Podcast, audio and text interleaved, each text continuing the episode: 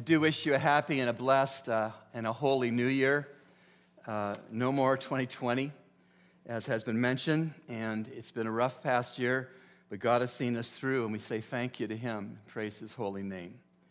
Uh, we've come through national calamity, individual calamity, uh, family calamity, and God has been with us every step of the way, and He's not about to change any of that arrangement in 2021. It's not very usual at all that I preach someone else's sermon, but I'm going to do that this morning. It was first preached by Dr. Haddon Robinson, a professor at Dallas Seminary, and I've adapted his sermon to fit the Bahamian culture, but it's a wonderful word, and it's so fitting for this first Sunday of a new year. So if you have your Bibles, please turn in them to Proverbs, Proverbs chapter 30, and we'll begin reading at verse 24. Proverbs 30, verse 24. Four things are small on the earth, but they are exceedingly wise. The ants are not a strong folk, but they prepare their food in the summer. The badgers are not mighty folk, but they make their houses in the rocks. The locusts have no king, yet all of them go out in ranks. The lizard you may grasp with your hands, yet it is in the king's palaces. Strange that we would be told to look down to learn. It's very odd that Agur, who, humanly speaking, wrote this proverb, would compare down and not up when it came, comes to skillful living. The four creatures, of course, that are named in these verses are all very small, and frankly, they're all kind of ugly. We don't have ants for pets. Uh, in fact, if we have ants in our houses, we know we haven't had tropical exterminators in lately. And we don't domesticate badgers. No one walks their badger after work on a lead. And, well, locusts and, and lizards, if either one of those are found in our beds, then we stomp them to death. Yet these four small and ugly creatures have a lot to teach us about living skillfully in 2021. Ants, to start with them, they have no strength and they have very little power, yet they store their food in the summer. Ants know what time it is in life. Out of the instincts of their past, they use the present to prepare for the future. It is possible, of course, for us to dwell on yesterday, to have as our focus a longing for the so called good old days. But when you dwell in the past, you don't accomplish very much in the present. Now, you may not have the problem that you live in the past, but you may have a problem that you live only for the present. Your favorite Bible verse is now is the accepted time. Now is the time to have a blast. You're only young once, etc. Persons who live, live in this way only for today live like there's no tomorrow. And sadly, for some of them, there is no tomorrow. They die with drugs in their veins or with an open beer bottle in their crumpled car. Persons who live this way only for today, like there is no tomorrow, often never see tomorrow. And then it's possible for you to live focused only on the future. You borrow the theme song from Annie tomorrow, tomorrow, tomorrow. Or you wind up singing with Dorothy of The Wizard of Oz, somewhere over the rainbow. Things aren't very good now. Oh, but when I get married, things will be different. Or COVID, when it's behind us, then I'll be happy. Or when we have children or grandchildren, then I'll be content. Or when our kids leave home, I'll get my act together. Or when I retire, I'll enjoy life. Or ultimately for the Christian, when I get to heaven, everything will be wonderful. The ant is multidimensional. Out of the past, it uses the present to prepare for the future. It gathers food in the summer because it knows that winter is coming. We need a good knowledge of God's Word, and we need to get that knowledge as quickly as we can in life. And we need to let the truth of God's Word form and shape our lives right down to the details of our thoughts. And so we are wise to memorize the scriptures, to meditate on God's word, to study the Bible for ourselves, to remember what we learn in the word of God, because winter is coming. Winter can come to you in a very personal way. You come down with a disease that you only thought other people get or a loved one that was huge in your life dies, or you lose your job, or your child leaves the church and leaves even the Christian faith. Sometime, in some way, each of us are going to have winter visit us. And what we take into that situation is what we will have in that situation. You and I need to gather in the summer because winter is coming. And together may we hope and work such that 2021 is a summer of gathering Bible knowledge not just on Sundays at 10:30 in the morning, but Monday to Saturday in the privacy of our prayer closets.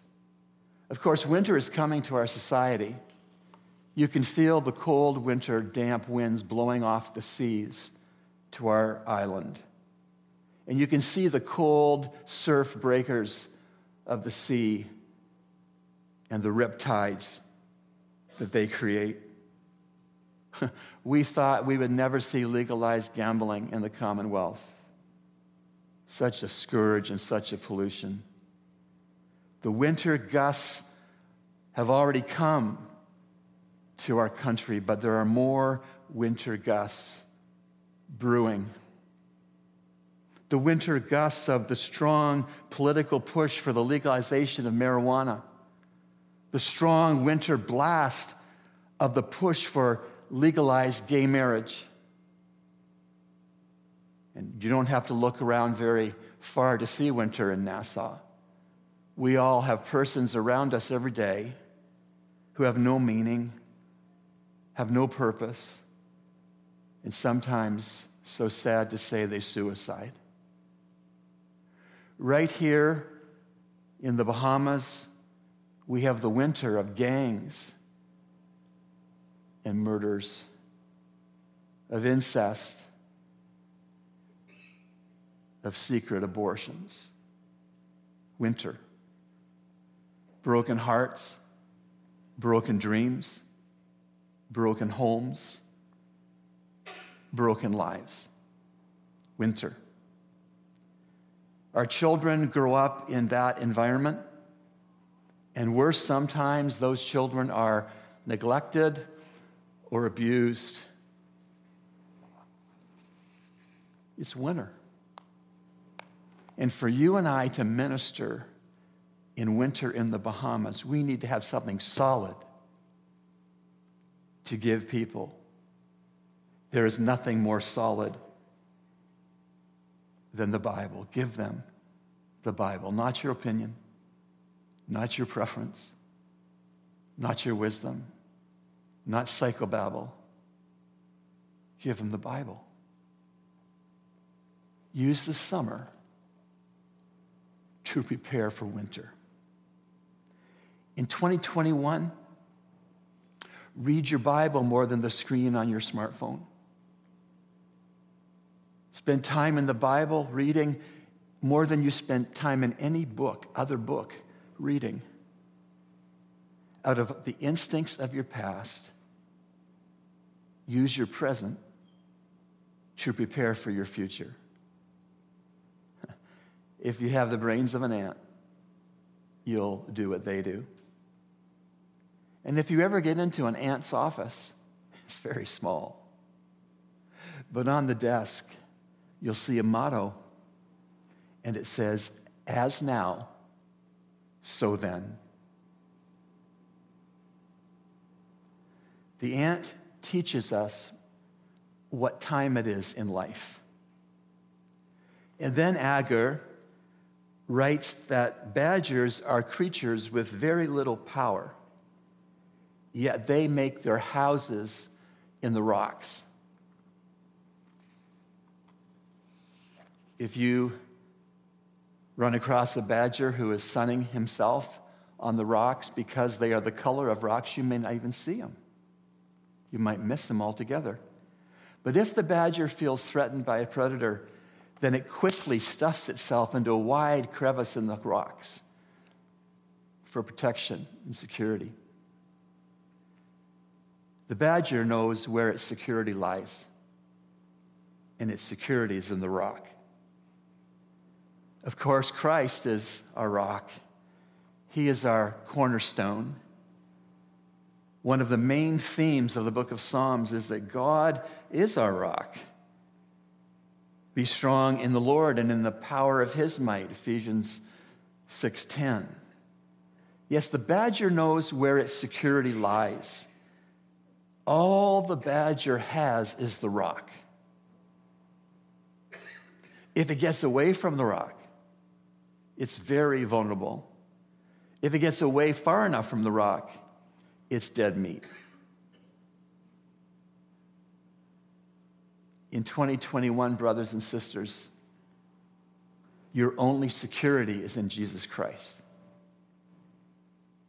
And in knowing and in applying His Word. Because His Word points you to Christ, the rock. The badger knows that its security is in the rock. And in 2021, trust Christ for everything. From the parking space at Harbor Bay to the biggest problem you ever think you could imagine having, trust Jesus. In 2021, learn to live in the shelter of Christ. By the way, the Badgers' favorite theme song is Rock of Ages, cleft for me. Let me hide myself in thee. If you have the brains of a badger, you'll know where your security lies. The ant tells, it, tells us what time it is. The badger tells us where our security lies. The locusts tell us where our power is. Locusts have no king, yet all of them go out together in ranks. Locusts know where their power is. They know the power of community. One grasshopper may startle you, but it won't threaten you. It's only when locusts come together and form a massive horde that they have tremendous power. In the late 19th century, on the plain states of the United States, the locust plague was so numerous and huge that they caused, in current day dollars, $475 million worth of damage in one week. Locusts have shaken kingdoms. Locusts have destroyed nations. And the power of community is not just with locusts, but also with the people of God. You can have a personal faith, but you do not have an individual faith. You cannot be a Christian alone. The New Testament word saint never appears in the New Testament in the singular, it is always plural, saints. God does not will that ministry will be done by one solitary, siloed believer. Our Lord Himself had a band of 12 men and a band of faithful women who financially supported His work. And Jesus sent out His disciples, you remember, two by two. You see, Christ understands the strength of numbers in accountability and encouragement. With Haddon Robinson, I say, I get scared at times. And if another believer is standing beside me, I can get his or her courage as my own. And if I'm standing beside some believer, he or she can get my courage as their own. The Lord knew that when we go it alone, we are exposed to certain temptations that can sometimes cave us in. The Apostle Paul was not a Lone Ranger. He had a great number of ministry partners. Just check out Romans chapter 16 for the list, one of his lists. And at the end of his life, in a cold and dirty Roman prison, facing beheading, execution, he wrote to Timothy, Only Luke is with me. Ah, Luke was a prized follower of Jesus, a medical doctor who attended to the aged Apostle Paul in the dungeon well, we can be sure. But that wasn't enough. And so the Apostle Paul wrote to Timothy something else. He said, You come to me and bring Mark. Paul needed a band of believing buddies, and so do you. You need a band of believing buddies. And so you should avail yourself of many churches on the Zoom platform this year. And you should avail yourselves of the Bible studies that are on the Zoom platform this year. And you should participate in the prayer meetings on the Zoom platform that start tomorrow. And you should look out and find a accountability partner, which can be done in in person meetings with social distancing and masks and sanitized hands and all of that, or an accountability partner by the telephone. You need to find that because you need a band of buddies to live the Christian life. Hopefully soon, hopefully soon, we'll have our Sunday school classes on the Zoom platform. I don't know when, I hope so. And then you can be part of the Sunday school community by Zoom if that's what it takes. In 2021, Calvary Bible Church, the incredible body of Christ, as a whole, needs other believers and the power of community. There are many other evangelical churches in Nassau. We need to be ministry community with each other better in 2021. You see, when we put up walls with other believers, we are kidding ourselves if we think we are doing the will of God and the power of God. Together, evangelical churches built on God's word as ours is, when we band together, together, we can confront the isms that are before us as a country. If you've got the brains of a locust, you will know that there is power in community. And finally, in these verses, Agur writes about the lizard. The ant tells us what time it is. The badger tells us where our security lies. The locusts tell us about the power of community. And then the lizard, the lizard tells us the example of incongruity. The lizard is small. You can grab one with one of your hands, but he is, the lizard is, an example of incongruity. Put another way, he is an example of what is illogical. I mean, lizards getting into kings' palaces when you can hold one of them in your hand. He gets into kings' palaces. Haddon Robinson and his wife Bonnie were celebrating a significant anniversary in Hawaii. And the room was on the 24th story of the hotel. And Haddon says that while Bonnie was doing some other things, he was in the room reading. And he looked up and he happened to see a lizard on the wall. And he watched it for a time and it froze motionless for a little time and then it went up the wall a little higher, froze, and still went up the wall a little higher. he said, I, I wondered, how did it get there? Did it come up the outside wall of the hotel? Did it walk up the stairs? Did it ride the elevator?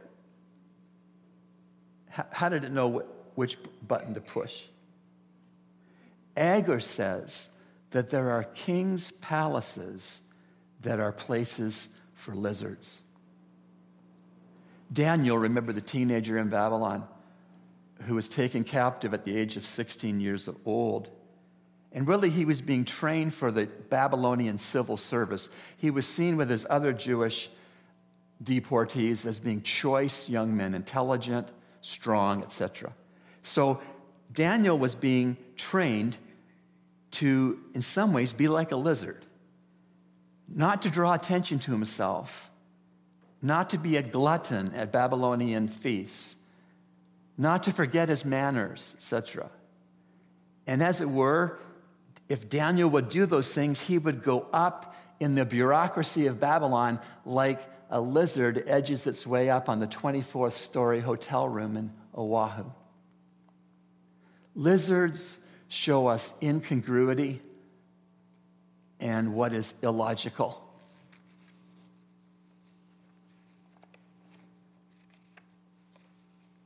One of the hardest things for us to get over is the incongruity of how God works.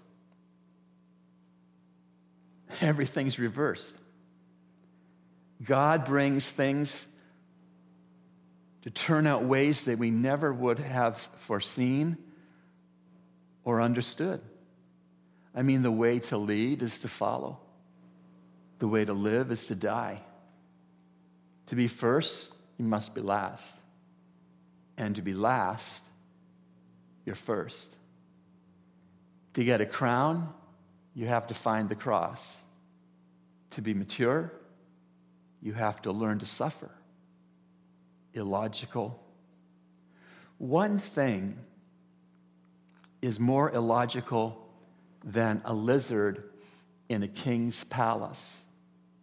It's that men and women like us, when God is through with us, can live in the palace of the King of Kings.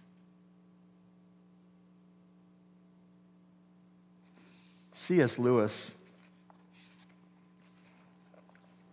and I quote, It's a serious thing to remember that the dullest and most uninteresting person you talk to may one day be a creature which, if you saw it now, you would be strongly tempted to worship. There are no ordinary people.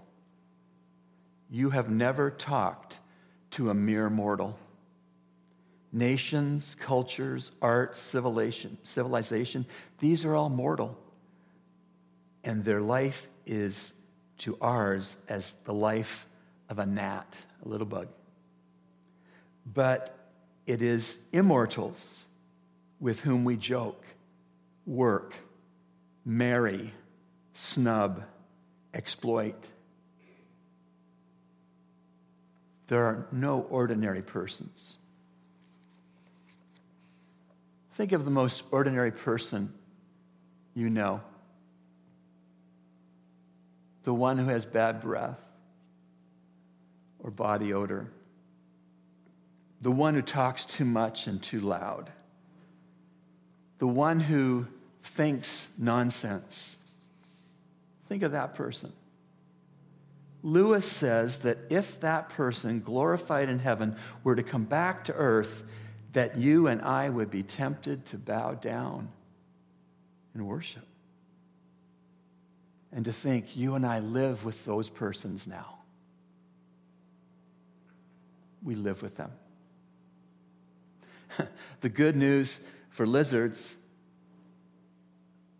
is that when God gets through with us, he will enable us to dwell in the King of Kings palace. Do you possibly understand the incongruity and the illogicalness of God's grace? It's like a conch talking to Bill Gates. And yet, what is even more strange than a lizard in the king's palace? Well, from the ant, we learn what time it is in life. And from the badger, we discover where our security is. And from the locusts, we can see the power of community.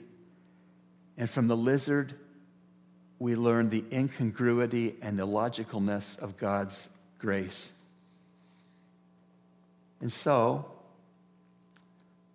in this new year, if you ever run across an ant or a badger or a locust or a lizard, sit at its feet. You may have a hard time finding its feet. Sit at its feet and learn from it. Because these four little creatures have a lot to teach and you and I have a lot to still learn. Heavenly Father, we thank you for these verses. We thank you for giving them to us through Dr. Robinson.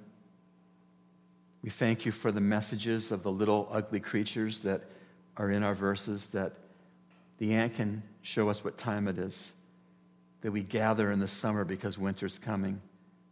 The badger shows us where our security is, the rock of Christ. The locust teaches us about the power of community, where we can band together with, with those of like precious faith across denominational lines and any things that we have set up that we do not want to be penetrated or to penetrate anyone else. We thank you, Lord, for the lizard and for the way that it shows the incongruity and the illogicalness of sinners like us being forgiven, justified, sanctified, glorified, and being able one day to live forever in the palace of the King of Kings. Lord, we pray